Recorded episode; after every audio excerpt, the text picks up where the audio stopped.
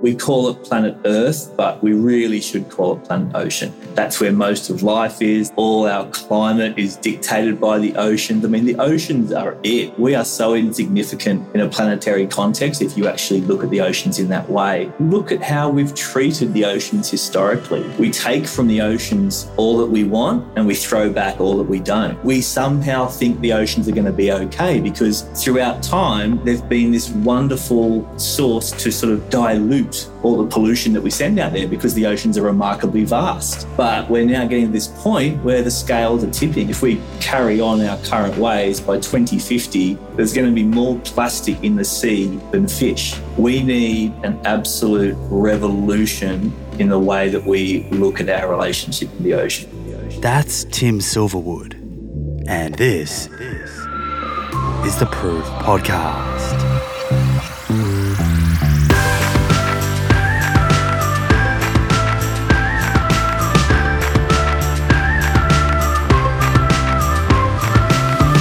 Plant friends. Thanks for tuning in to another episode of the Plant Proof Podcast. Most of you know who I am, but for new listeners, my name is Simon Hill. I'm the host of this show, and it is on this show that I get to bring on super inspiring guests to help us lead more conscious and mindful lives. Lives rich in fulfillment and positivity. In this episode, I sit down with environmentalist and fellow Aussie ocean lover Tim Silverwood. Tim is the co founder of Take Three, an organization that encourages people to collect rubbish and dispose of it correctly. He has also recently featured in the documentary Blue and is a wealth of knowledge when it comes to where we are going wrong in terms of damaging this planet and what we can do to fix it. Get ready, folks. Some of the statistics around the damage we have caused is absolutely mind blowing.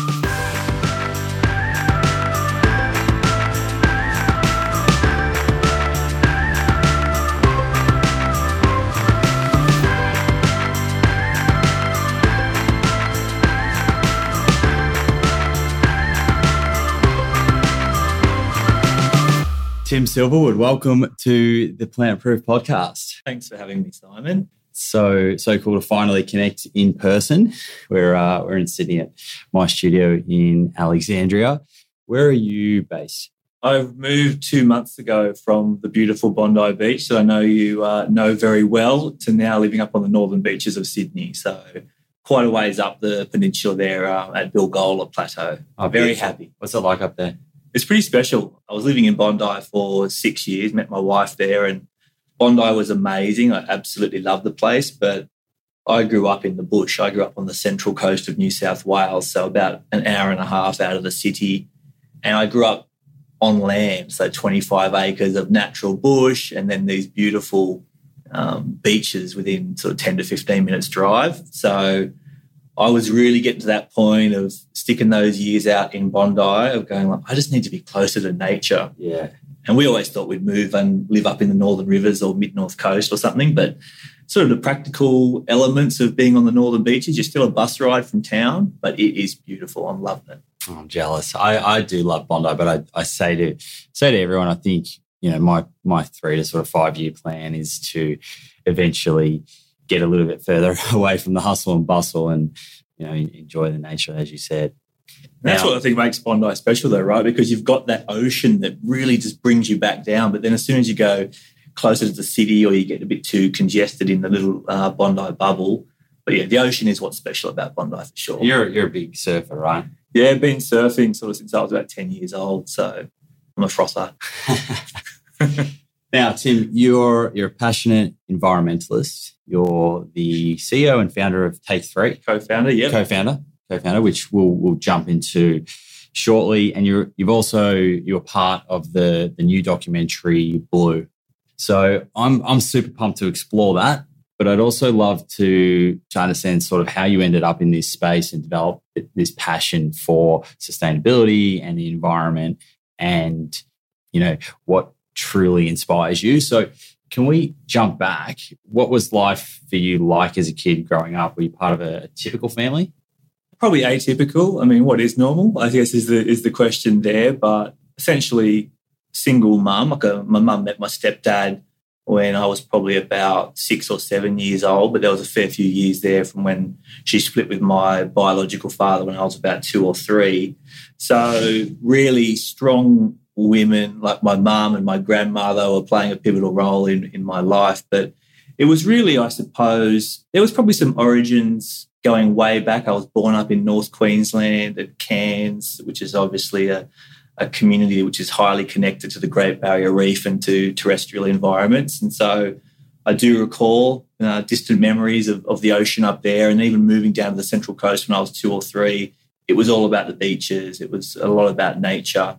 But I think the pivotal moment for me was growing up in this in this bushland environment from about the age of seven or eight. We moved to this 25 acre property. We, as a family, built uh, built our house, and I just have distinct memories that you know that I didn't have the neighborhood kids I'd go and play with of an afternoon. I just had the bush and me, and so I'd go out there and I'd explore this um, incredibly complex natural environment. And I think they were really formative years, even before I'd truly fallen in love with the ocean. Yeah, it's interesting because it sounds like you developed a real appreciation for what nature has to offer us, you know, through our experience, whatever this experience is do you this is jumping to the side but do you think kids these days where we live in a world now which is becoming dominated by technology perhaps less hours outside do you fear that there's going to be you know a further disconnection between the role of, of nature and and understanding what nature can provide us as humans absolutely that is a major concern and, and fear of mine because you protect what you love and you love what you get to experience. And being out in nature, I know what it's done for me, and I'm sure it can be the same for yourself and many people that are listening in. It's it's so it, it reminds you that you're just this tiny, insignificant thing. And that's what being in the ocean or being in the natural environment does for me. So if you're growing up in a concrete jungle and you don't have that opportunity to experience nature, then you're never going to care about protecting it. So it's a really, really big problem. And we know a lot about sort of biophilia, and we certainly know a lot about the way that people are being um, alienated from the natural environment. And I don't think it's going to do our, our species any favors, this continual isolation of the two. And at what stage during your childhood did this sort of connection with nature turn into, I guess, aspiration to develop a life where you were going to to give back and try and do right by the planet? I think it was uh, in high school through a subject that is common right across Australia in the curriculum, which is geography. Right? And I remember at the time, geography, certain students, we, you, you loved certain subject areas, and many students really didn't have a, a liking of geography. And there was a few teachers that appeared to be a little bit stale or stagnant. But for me, I always saw something in the subject, and I think they saw something in me. And the way I describe geography as that field of understanding is it's understanding people and it's understanding the environment. And particularly, it's understanding the role of people in the environment. And for me, that just opened my eyes up to this beautiful complexity of this little swirling blue dot hurtling through space that we happen to inhabit. So at that point in time, I, um, I could see uh, the opportunities to continue studying in this space. So I studied it all throughout high school and going to university, I did a Bachelor of Science in Sustainable Resource Management. And a big part of that Sustainable Resource Management degree was you know, those human, geogra- human geographic subject areas because you can't protect the environment unless you know about the people that are utilizing it, living amongst it, and of course, causing damage and causing harm. And I mean, I can feel how passionate you are about this area. When you were at uni, I often speak to people when they're at uni and it seems like it's a bit of a drag. But was uni for you? Were you all in and just loving this this content that you were learning about? Not really. It was sort of one of those things where I was I, I was confused about what to do with my life until the dawn of turning 30, right? I'm 38 years old now. It took me a long time to actually find my my flow. So it was a little bit of a sort of like I have to keep studying. It's a sort of like an expectation upon me. I I didn't yet have qualifications or skills that meant I had a clear path after school. So I did choose to go into study, but it took me over five years to finish my degree. And in hindsight, looking back and the way I talk to people who are pondering their options after school and before university, I say go travel because I did end up deferring at times throughout my uni degree. And I went and traveled, and suddenly the information that was in textbooks or in online journal articles that I was reading about, they weren't just dots and dashes and numbers and letters. I was feeling them and I was seeing them. Real. So it was real. And sort of quantifiable. Particularly if you care about the planet and you care about people, go and see how our 7 billion people live. Go and see how that affects the planet. And that to me, I mean, I call it my Bachelor of Life, right? My Bachelor of Science is a bit of paper. My Bachelor of Life is irreplaceable. so get out there and travel, travel, travel, travel. So heading heading sort of towards your late twenties and into your thirties, is that when Take Three came came about, or Yeah, essentially. So my years of travel sort of culminated in getting more and more adventurous, right? As you do, you you start for the first time and you're just tiptoeing around the edges of your comfort levels, and then in my sort of mid to late twenties, I was getting quite adventurous. So I'd just done a sort of nine month bit of what I would consider a bit of an odyssey on an absolute shoestring, sort of starting in Bali and zigzagging through Southeast Asia and then all the way through India. And it sort of culminated in being up in the Indian administered um, Kashmir region. So you're in the Himalayas. I was there to go snowboarding. Wow. I was quite into snowboarding at that time.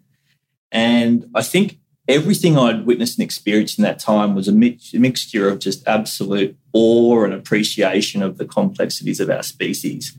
But I was absolutely aghast at the, the way that the coastal regions were being treated, the pollution, the way that mangroves are being demolished, the way that coastal development and industrialization of coastlines. It was just really shocking for what me. were you seeing? Like, can, can you sort I mean, of paint if- a picture of what you were seeing on the ocean, on the on the shore? Yeah, I mean, as early on as you grow up in Australia, and if that's all you ever know and that's all you ever see, you'd be forgiven for thinking that the world doesn't have any problems, right? Our beaches are beautiful. We monitor and we have planning processes around what you do and don't do in coastal zones. So even just starting in Indonesia and you know seeing obviously the pollution, which is just you know a globally recognized problem now. You see the gutters and the waterways and all that stuff, but just seeing like poorly managed development, like swimming in sewage, just seeing like this, you just see that stuff and you're like, oh gosh, And were you uh, at that stage identifying like was this a, an education issue, an, an infrastructure issue? I mean, we're probably going to jump into that yeah, later on, but what did you think at the time? I've got a very good knack of just trying to look at, at things big picture. So I can I can step outside. A lot of people will go and experience perhaps something like that for the first time, and all they want to do is point a finger and pass blame and and you know really say things that are quite negative about the circumstances. As someone who's studied geography and done a degree, and you know that a lot relies upon the acknowledgement of the complexity of issues, right? So I do firmly declare that there's a, a, a significant problem in these regions in terms of the infrastructure to manage waste, which is also then contributing to that lack of education. But it essentially comes down to, to sort of money and the will to do something. I mean, managing our waste, and I'm sure we'll go and talk about this a lot later on, is a very, very costly endeavor. Like because we live in our advanced economies and these very civilized worlds, we pop it into this vessel that just appears to then make this stuff disappear into thin air. But there's a huge back end to making our waste go away, and it costs millions and billions of dollars. So, of course, remote communities in developing regions are never going to have the capacity to do that. So that's why we see them burning it in the front of their houses every day and dumping it in the backyard. Yeah, that's it's a great point because yeah, it's easy to jump to the sort of conclusion and point fingers that they don't care, but do they have the right resources and funds to actually to deal with it? You know, and who who created this this this model way of living anyway. It's the it's the western civilizations that have kind of you know this is obviously a huge thing for you is looking at how it's processed food and packaged food and just let these giant monolithic companies emerge on our watch that have dictated how these communities actually live day to day. And if they could probably have a bit more of an opportunity to go back in time they may not have chosen to do it the way they're doing it. Are, are, are those companies aware of of you know perhaps what's happening in some of these other countries as a result of of their products ending up there without the infrastructure and education to actually see those products properly disposed of? They're definitely aware, and that's what's um, so empowering about this genuine global movement that's occurring at the moment. It's it's unavoidable. You, I've been going to all the international conferences for years, and each year you see them stepping up on the stage with a little bit more of a commitment. And that is relative to the eyeballs that are on the issue and the campaigns that are being established. But look, I'm very, very cynical of corporate responsibility because at the end of the day, their main responsibility is to return profit to their shareholders. And so trying to get them to go and do something for the goodwill of the planet or people is always going to be a stretch. It's not going to be their number one priority. Exactly. So, so take three. What what is take three? What's it all about? So uh, in 2009, I just experienced that uh, that odyssey and was feeling quite fired up to to do something about this problem and to do something here in Australia because I got my degree and I was not quite sure what to really do to be a fulfilled role as an environmentalist. The sort of the last sort of tipping point that sent me towards the circumstances that Take Three emerged from was I was up camping on the mid north coast and I was up near Crescent Head and this day just finished a wonderful day of surfing. Everything was blissful, everything was lovely. And suddenly this commotion occurred at this campsite. And there was all these vehicles labeled with Billabong, and it was like all this stuff going on. Like, what is going on? Next thing you know, um, Dave Rastovich rocks up in a kayak. and he was doing his uh, first Transparent Sea voyage, where essentially he was following the uh, north south migration of the humpbacks from Byron Bay to Bondi to bring awareness to his organisation, Surfers for Cetaceans. At that time, the film The Cove had just come out. So in each of the stops that he was making down the coast with a team of, think they five or six of these Hobie cat kayaks, and um, they'd show the cove and they were bringing awareness towards this problem. But they were also doing beach cleanups. And so when I learned about that and sat around the campfire with Dave and likes of Hilton Dorr and Chris Del Moro and Howie Cooke and all these incredible legends of um, of ocean conservation and cetacean protection. And I was like, these guys are doing it. They're not they're not sitting around talking about it. They're doing it. Like Dave is I've got so much respect for Dave Rastovich, professional surfer and um, incredible conservationist. And so um, from that point on, I think I actually then said to them right then and there, well, when you go and show the cove in Avoca, I was living on the Central Coast, I'll be there. I'll, I'll, I'll help you run the event at, at Avoca. So I got up on stage at Avoca and I said, We've got no excuses. I was talking out to all my friends and peers and colleagues and local surfers. I'm like, We've got no excuses. Let's go and do action locally to tackle this problem of plastic. And in the audience was someone who lived next door to Mandy, one of the other co founders of Take Three. She said, You've got to meet Mandy and Roberta. They've got this really cool idea. So I think within a few days, I was sitting around the coffee table uh, at Roberta's place with Mandy and Roberta and they presented this little printed few pages, take three, a clean beach initiative. And it had this outline of how they thought they could actually make a uh, dent in this problem by encouraging people to take three bits of rubbish when they leave a beach. And so I was like, that's cool. That's not just so going cool. out there and picking up rubbish uh, ad hoc doing cleanups. This is actually something people can do every day, everywhere. So my eyes lit up. achievable. It's achievable, makes you feel good. It's very easy to communicate. And lo and behold, here we are in 2018. And yeah, next year we'll turn 10. So wow. it's been a long, hard road establishing it as a, as a bona fide non-profit organization and charity. But it's been amazing. I like that. It, it, was initially presented on one piece of paper, and every great idea starts as a small little idea. So it seems like everything just aligned for you perfectly at that time. So take three, is it is it something that's being done? You know, what sort of scale? Like, how many people have you reached? Is it something that people are, are, are joining in globally, or what are, what are you seeing? Yeah, it's pretty crazy. And I'm glad we're sitting here at the end of 2018 talking about this because this was a big year for us to go and do some research to understand more about our impact, both environmentally and socially. So We've seen over the last 10 years, particularly since sort of 2011, 2012, when we started utilizing social media, great time to be getting involved with those social media platforms like Facebook and Instagram. So we started obviously using those platforms and particularly championing a, a simple hashtag, hashtag take three for the sea. got a nice ring to it. So we just found out this year that just on Instagram alone, that hashtag has been applied in 129 countries. Wow. So pretty unreal when you think about, I, I couldn't even name half that many countries. So, and that's just from the posts that people have done on, you know, on their public accounts. We were also able to do a pilot project in the last sort of um, couple of years where we worked with Macquarie University to see how many pieces of plastic people were actually picking up when they share those images. Because of course, a big part of that message is do this little, you know, simple activity to help our oceans why not take a photograph and share it with the tag? Because that's going to actually inspire others. Groundswell. Yeah, exactly. And it makes people feel like they're they're part of this global movement. And so, since analysing the results of that pilot, just from uh, our Facebook audience, which at the time was only about forty thousand followers, we're now at over one hundred ten thousand. We found that we're pulling out about ten million pieces of rubbish from the environment every year. That's incredible. So you think about all you're doing is picking up a few items of trash and maybe taking a photograph, maybe not.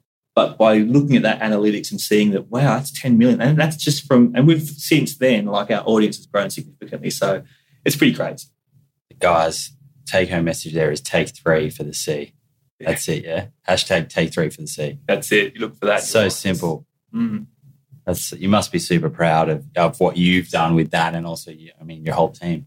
Yeah. And that's only one part of, of what we do, right? So yes, I see the success that we've had using those digital channels and, you know, online, but the actual business of Take Three, I mean, we're a charity, what we do day to day is face-to-face program. So since 2009, we've been going into schools, working with high schools, universities, even early learning centres. We run all these activities in communities, going showing films like Blue, running cleanups, all this stuff every single day of the week. We're basically out there doing stuff with our team of people. And so that in itself is having a profound impact because there's nothing beats face to face, right? But I think for me, as someone who is just so passionate about tackling this huge problem of, of ocean conservation and plastic pollution, the online stuff gets me super excited because I can just see how relatively easily it is to scale and scale significantly. Amplify that message. Amplify. So when you when you are visiting these communities, what do you what's the average sort of understanding of plastic and where it goes and recycling? We when we first started, the main catalyst, the reason that you know myself, Mandy, and Roberta sat down and said, "Let's do this," was because there was very little understanding of the problem at that time, and I probably wouldn't say that we've seen a really significant uptake in understanding at a, at a significant level globally until probably the last sort of two years. So for a long time, it felt like it was a hard sell, just getting people to understand that plastic is made from oil, it's made from petroleum, and it doesn't go away. I mean, that in its first uh, in its in, in, itself is is a first big obstacle to overcome. Plastic is made from petroleum and it doesn't go away. Simple as that. I mean, here we are. We talk so much about shifting away from our obsession and reliance on fossil fuels, yet we're sucking it up and making a plastic straw that you use for a couple of minutes and then throw it away and it lasts longer on this planet than you do. And we think it's gone because out of sight, out of mind. Absolutely. What what happens to it? Like if if if if we think we're doing the right thing, we're, we're buying single use plastic and we put it into the recycling bin. You know, like we've been taught as a kid, you got one bin for food, one bin for recycling. What happens to that straw? Yeah, look, a straw um, shouldn't go in the recycling bin because it's made of what we call like a soft plastic. So essentially the first thing you have to do if you do want to partake in recycling is make sure you know what is and what isn't recyclable. And here in Australia, and I guess many places around the world, the port of call is your council or your county or your, your, your municipal government, right?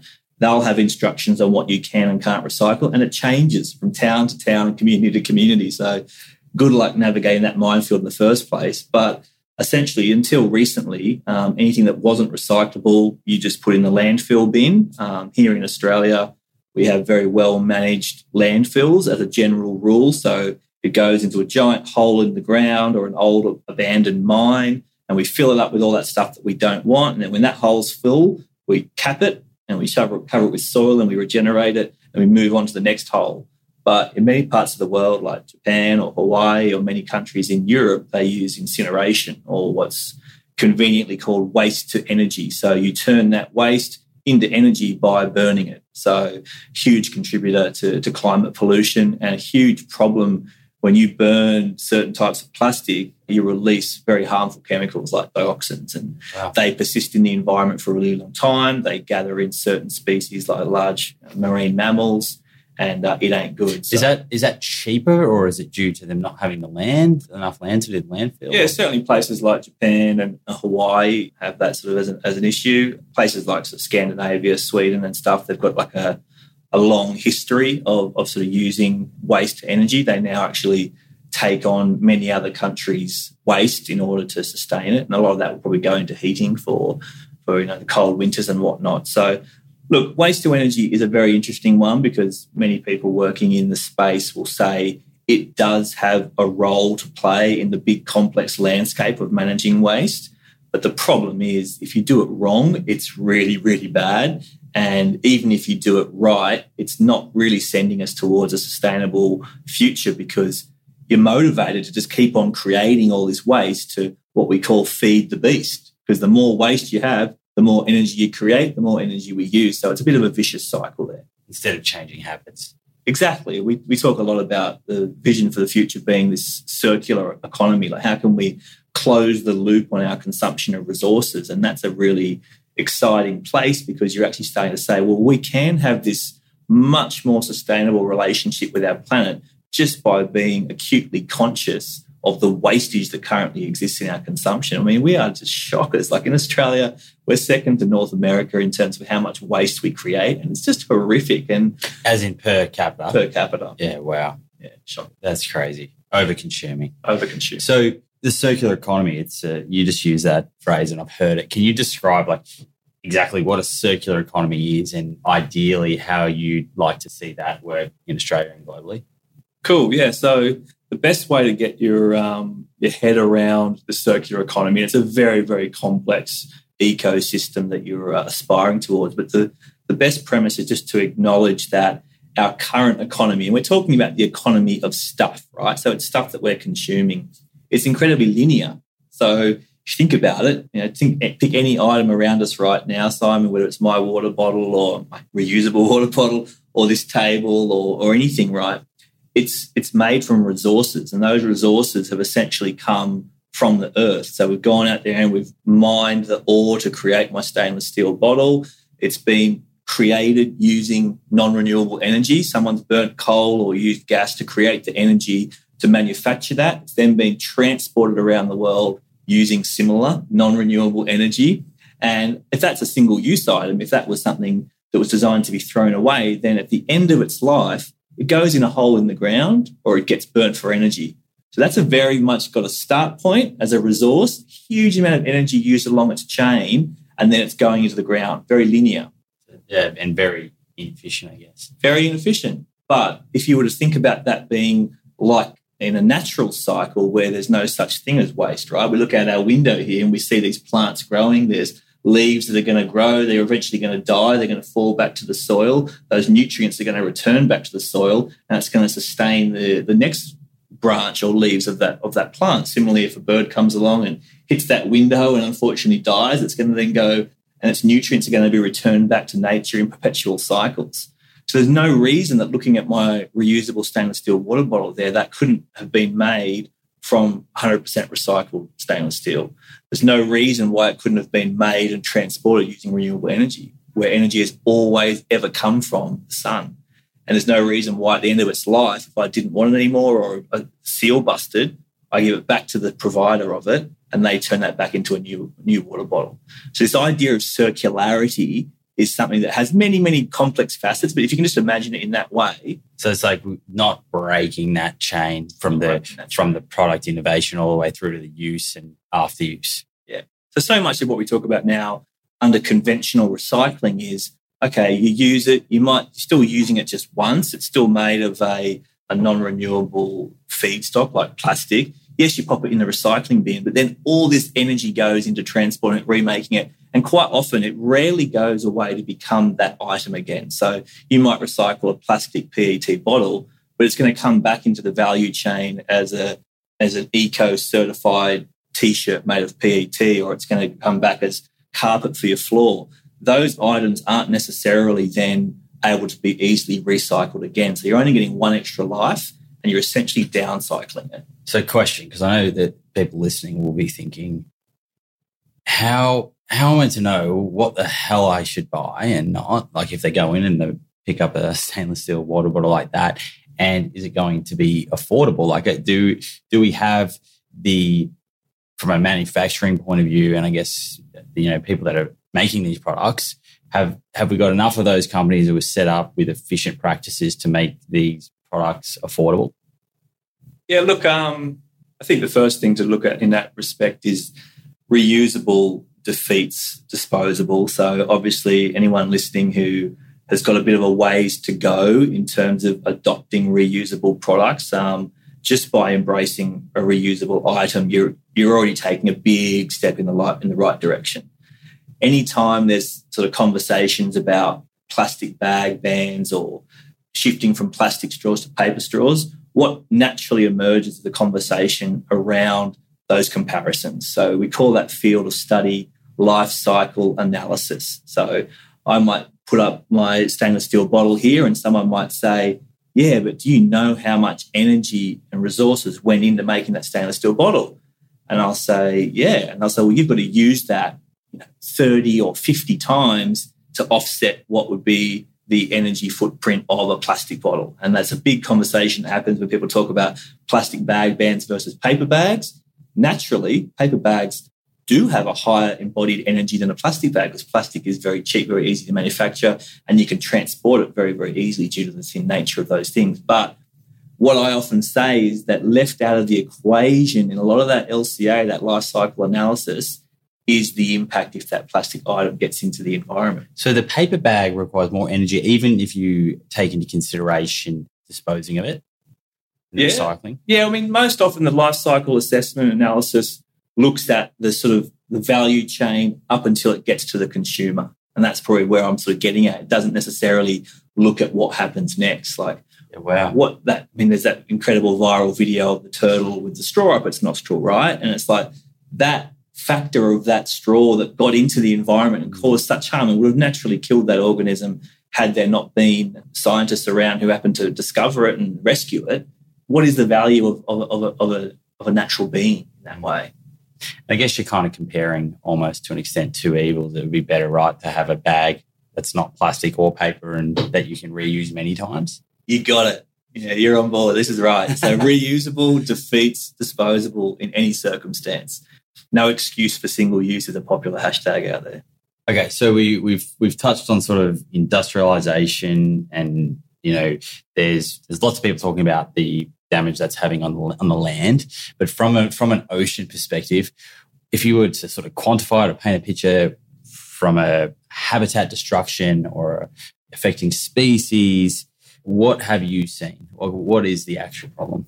The basic premise for me is that the ocean, which of course covers 70% of the Earth's surface and really it is our planet, right? We, we call it planet Earth, but we really should call it planet ocean because that's where most of life is. That's where all our climate is dictated by the oceans. I mean, the oceans are it. We are so insignificant in a planetary context if you actually look at the oceans in that way.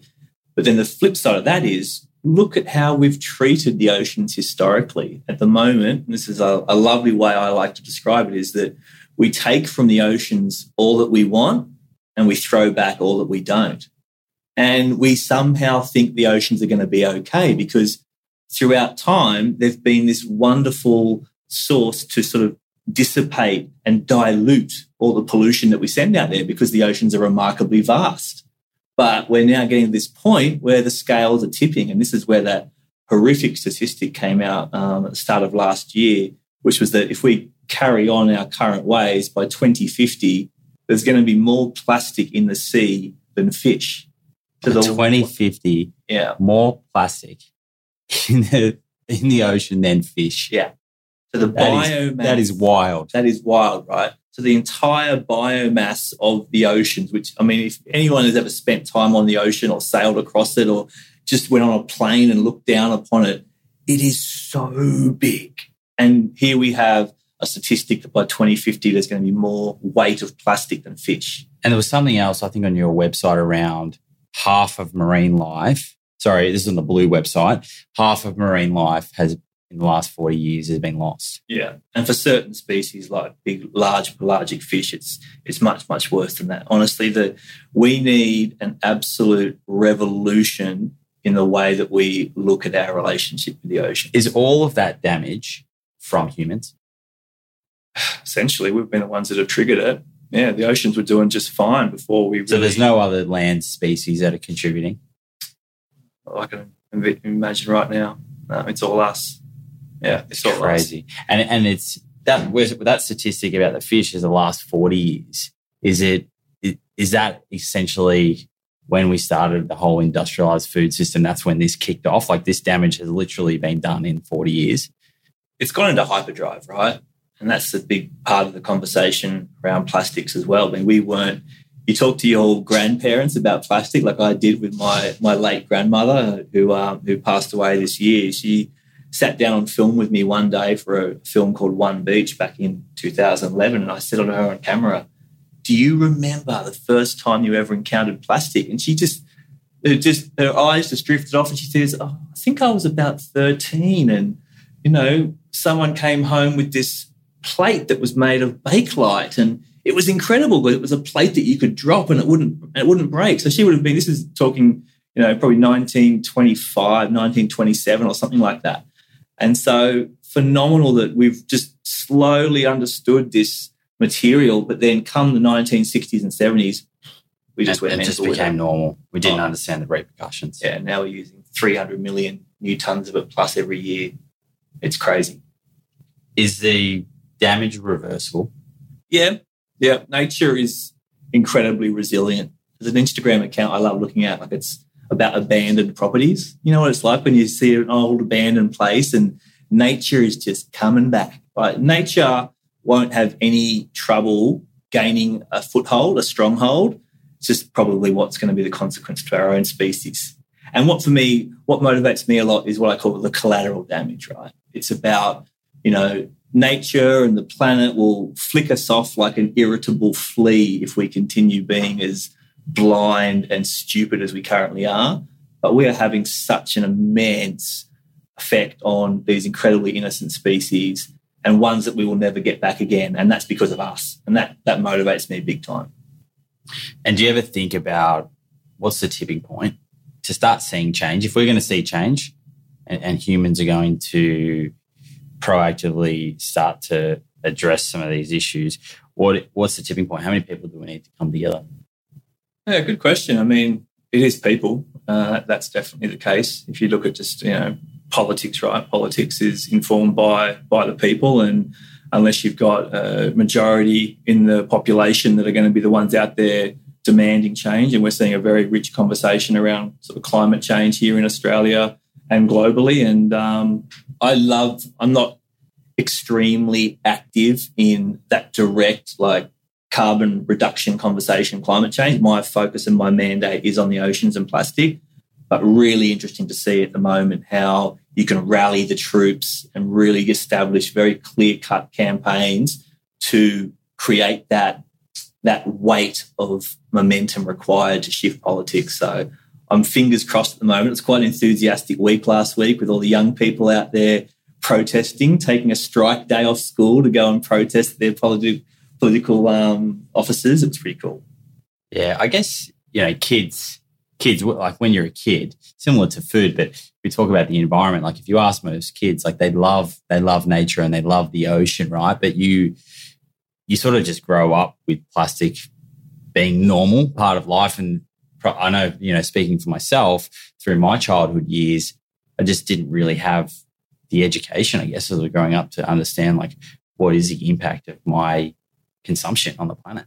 Yeah, exactly right. And that's that's the weight of what we're up against, right? So that's why our focus at Take 3 has been on educating and inspiring youth because when you actually show a young person the problem their natural instinct and inclination is to go, well, that's not good. Let's make it better. And they're not kind of confused by all those extra elements that we place upon things. We get very, very like, you know, paralysis by analysis the older that we get. And so giving young people the opportunity to sort of make their own informed decisions about, okay, now that I know the impact that a plastic straw might have on a on an ocean creature, I'm I'm going to not use them myself. You know what? I'm going to look at my school canteen and go, why are we giving away plastic straws? And who knows? Maybe I'm going to end up establishing my own little campaign or initiative to get my entire community on board. So I'm just so motivated by young people. They're just everything for me.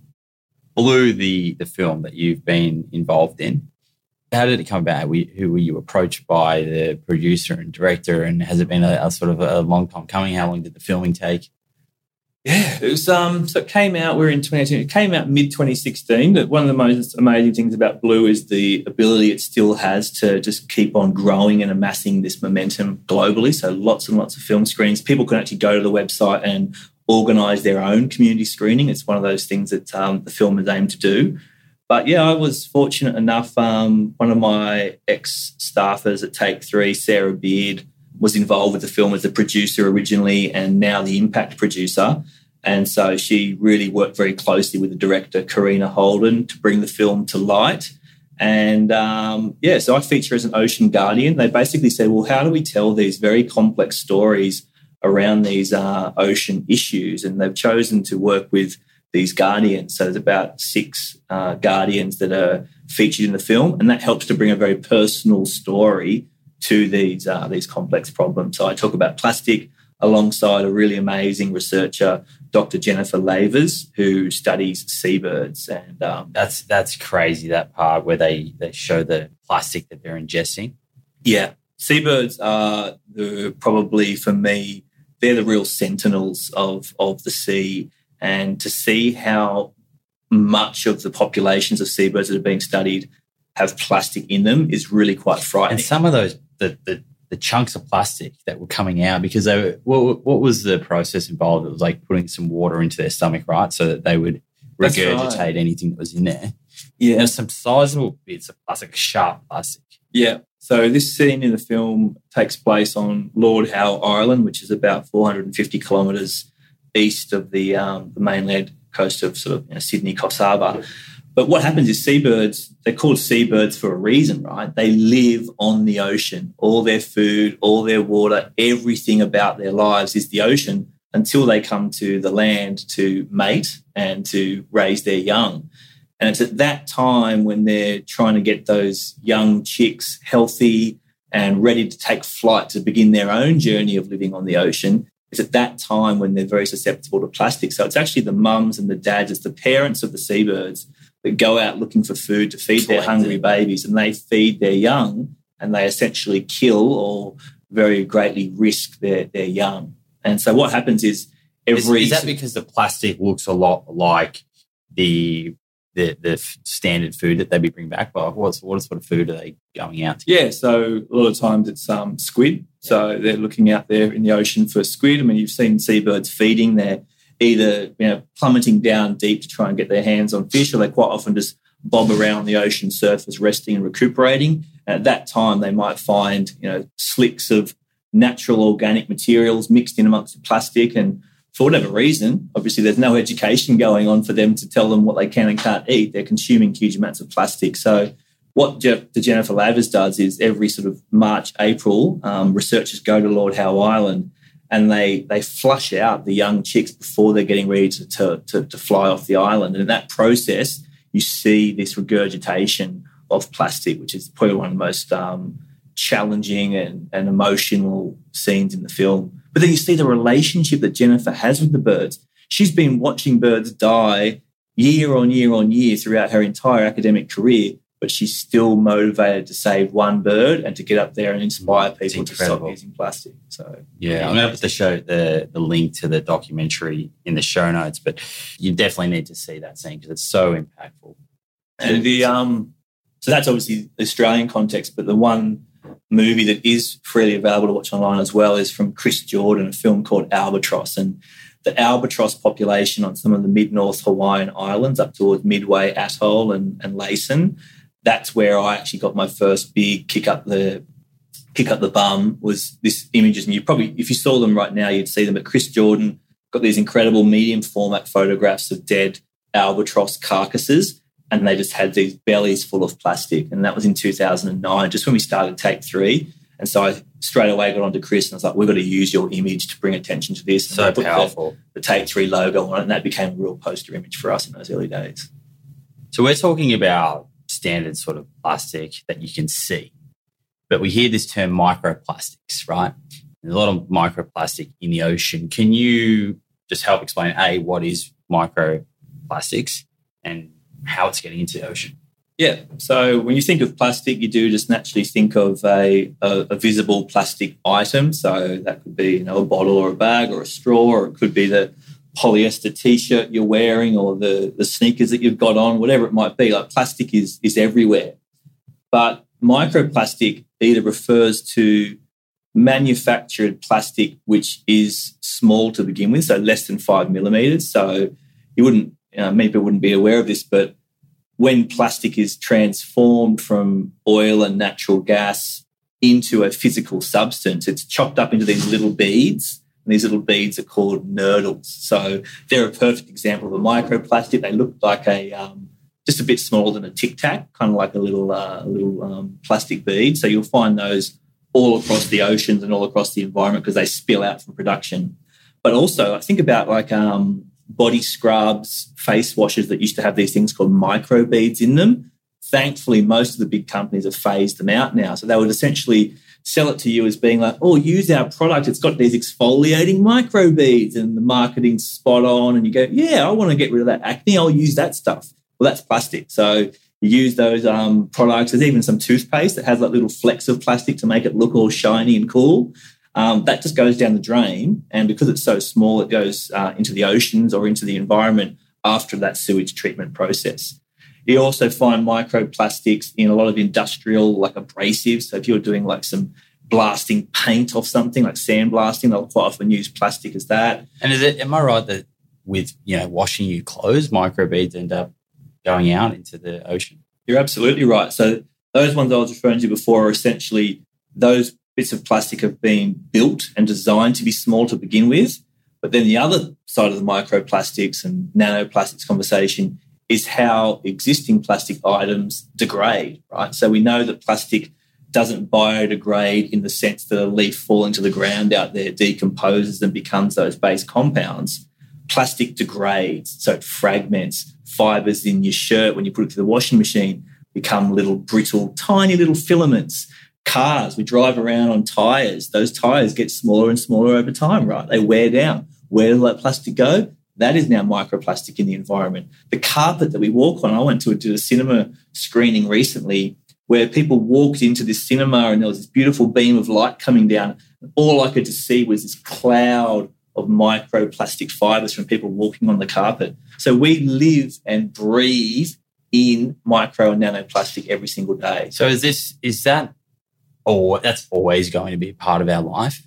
Like it, it, I'm just trying to sort of break down this issue without sort of overwhelming people. Because I mean, when you get into the nitty gritty of that sort of stuff, it's like, whoa, I'm going to have an impact one way or another. Is it is it sort of accepting the fact that some of those are part of our life that we've created now to live in a modern society, but we need to address some of the, I guess, low hanging fruit of things that we can make an immediate impact, which are easy to implement? Like, what, what, do you think about that?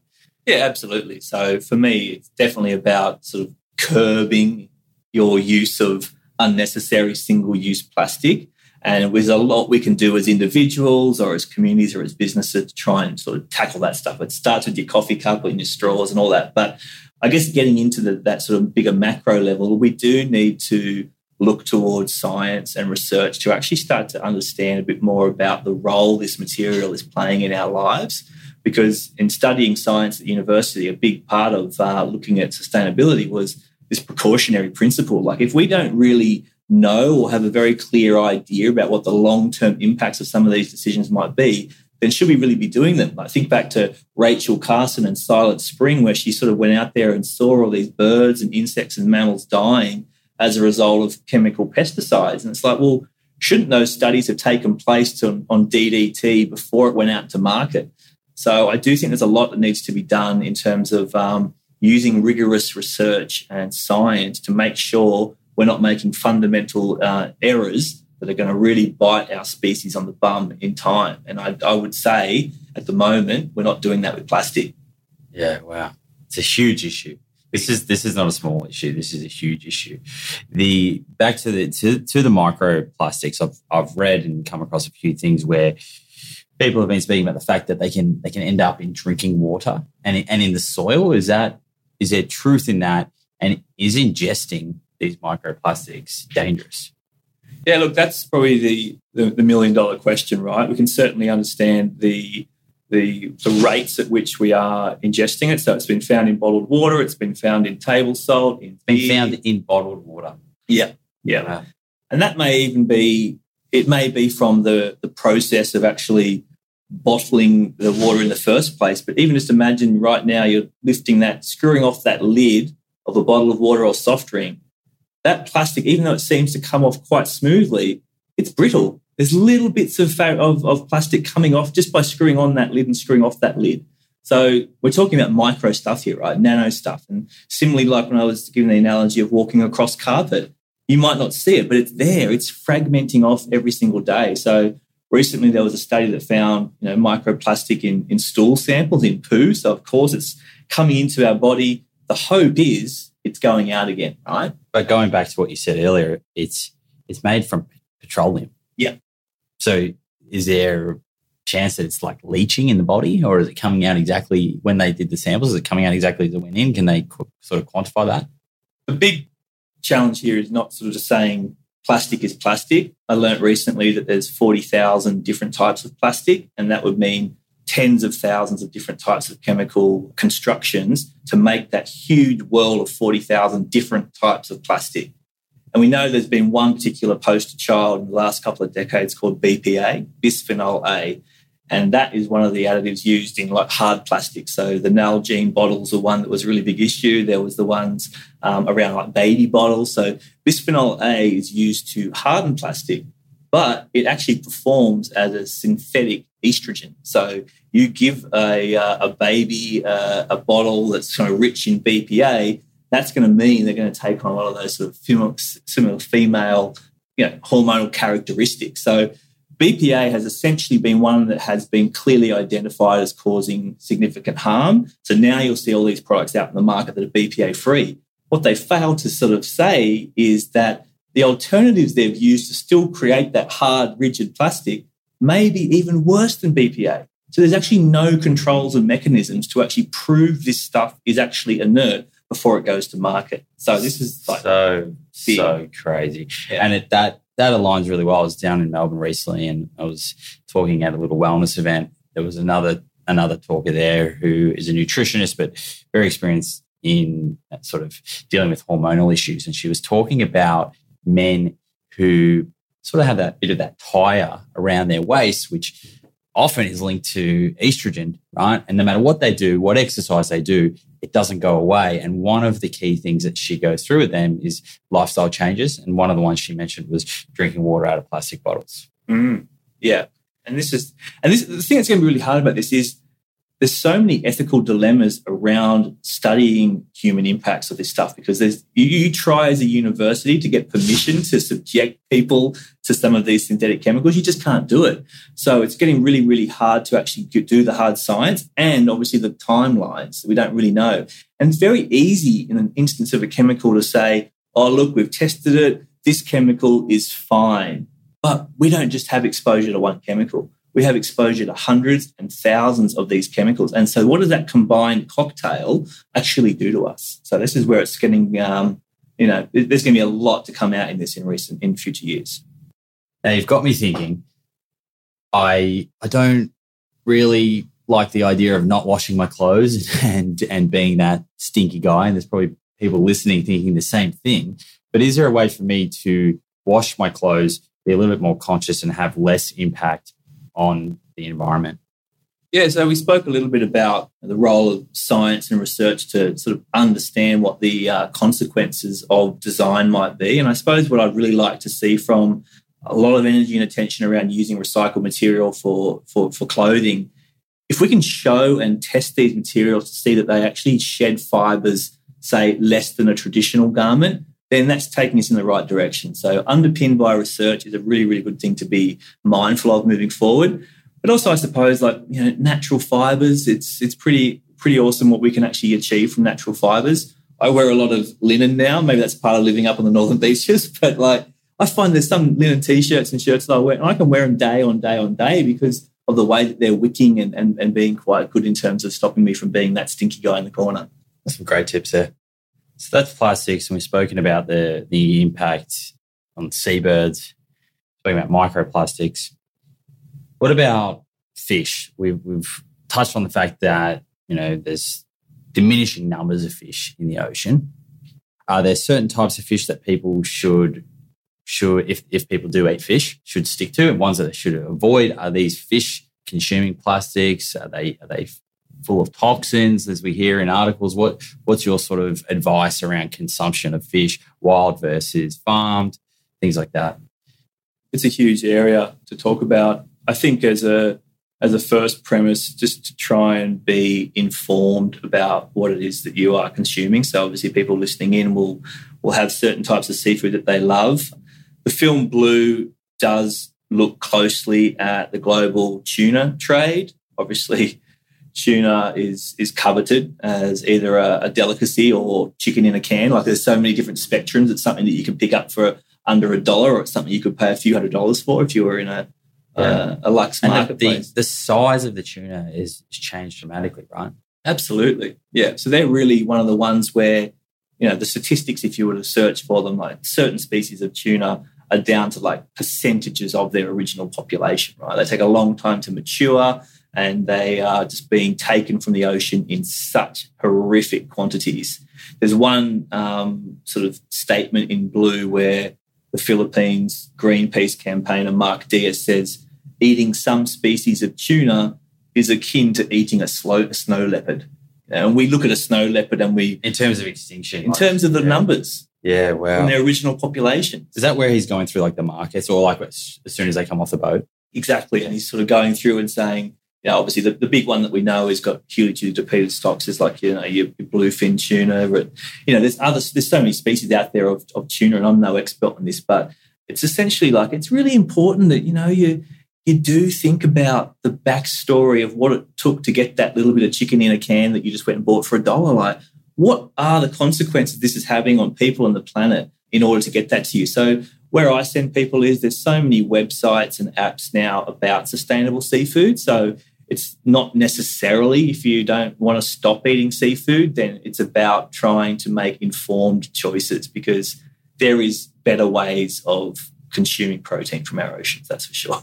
Yeah, I know. Like in in Australia, I think the recommendation from the Australian Dietary Guidelines is, is two pieces of fish, I think, a, a, week, which is mainly based around the fact that they have, you know, rich in omega 3s, right? Which is an essential fatty acid, essential part of a diet.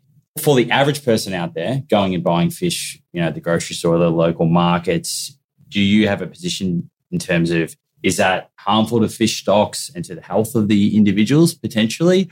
Or you know, what, what's your sort of advice for them?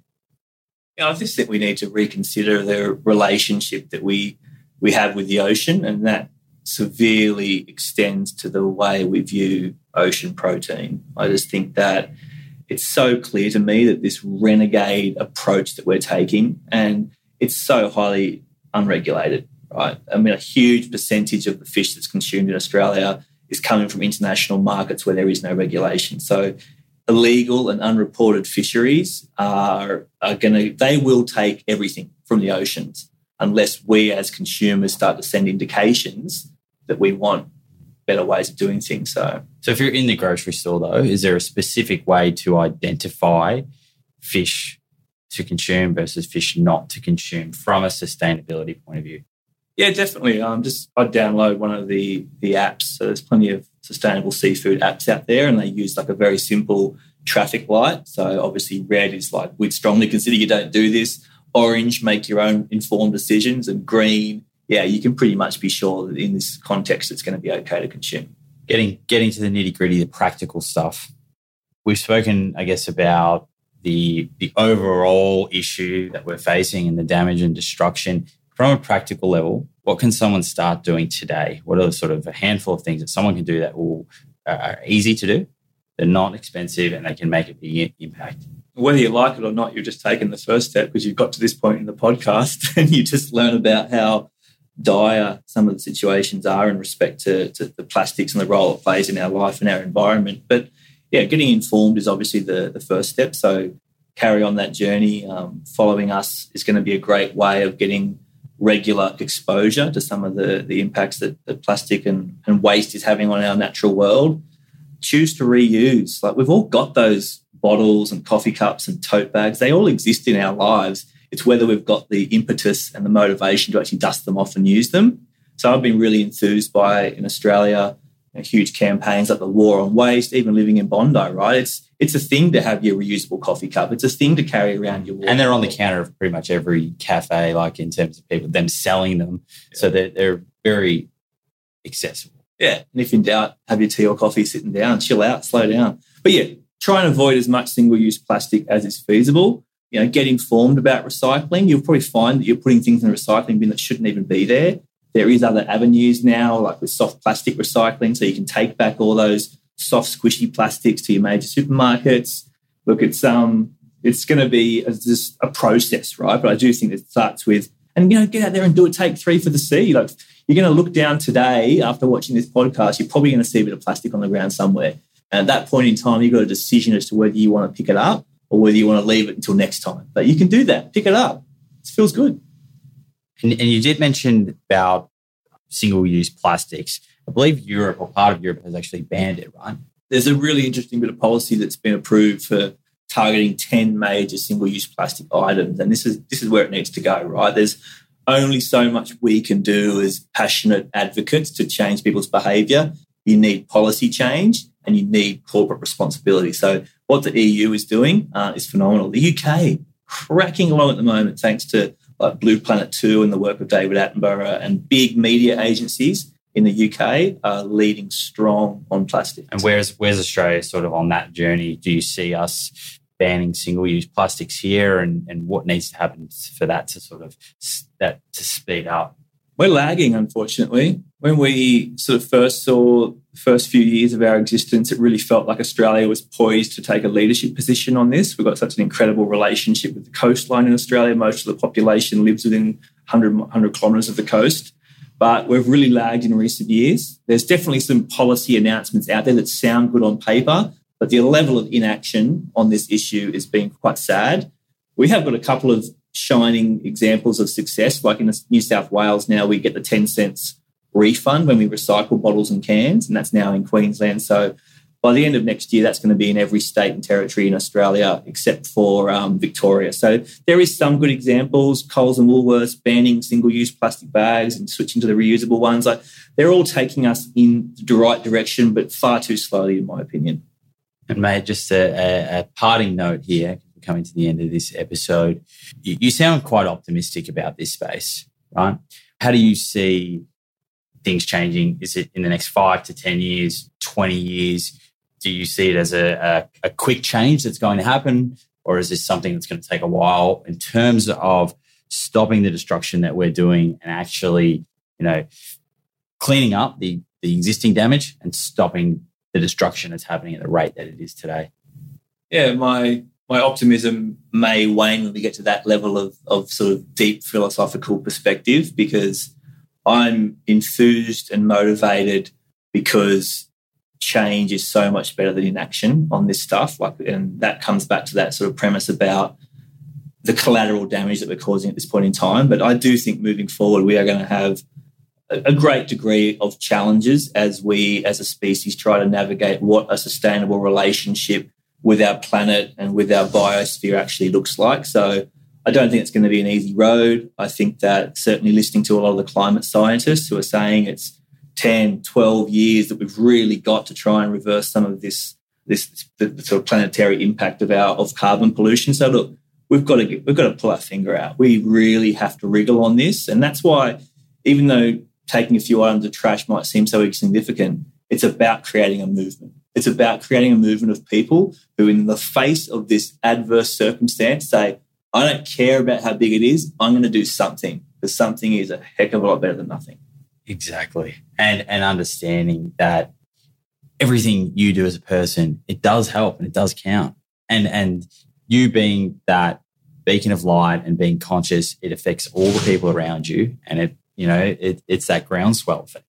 Exactly, mate. And that's exactly what you've um, been able to do. This, this podcast is brilliant. I've listened to quite a few episodes and I'm just sort of so enthused by how anyone can be a communicator. We can all be this change maker. We often look at people and think, wow, they're remarkable, they're incredible. You have that ability just by getting informed and being good at communicating. 100%. We're getting towards the end of this year. What are your goals for 2019 and what's on the horizon for you? Yeah, look, Take 3 is um, you know quite an established charity now, but that comes with its challenges. As CEO, there's a lot on my plate to not just um, secure our immediate future, but to take this thing to be as big and as powerful as it possibly can. So we've spent the end of this year doing a lot of reflection on um, on our progress to date and, and charting a new course for the future, which has culminated in even some things as significant as a new purpose and new vision. So stay tuned for a new launch of the Take 3 website in 2019. Our relationships with incredible institutions like the World Surf League will be hanging out with all the pro surfers again in 2019, getting their millions and millions of followers around the world to to take um, a leading charge into this protection of the ocean. So big things ahead for Take 3. Sounds like fun, man. I just actually just had Alana Blanchard on the show. Yeah, listen to it. It's great. Yeah, so she's a, she's a very cool, very cool woman.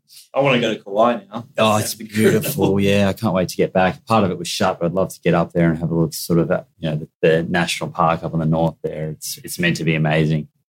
Mate, thank you so much for coming on the show and shedding light on I guess, what can only be described as a catastrophic issue that we are facing. And it's it's just very clear that as individuals we need to pull together, and that's the only way we're going to get out of this this crazy destruction that we've we've caused.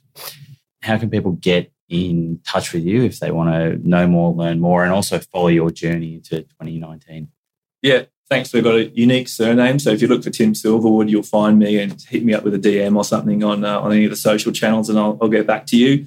And obviously, take 3 for the Sea. Similarly easy to find. That's our handle. So um, we look forward to having you join us in our in our journey into the future. It's been a pleasure, mate. Thank you. And that's the take home message, guys. Take 3 for the Sea.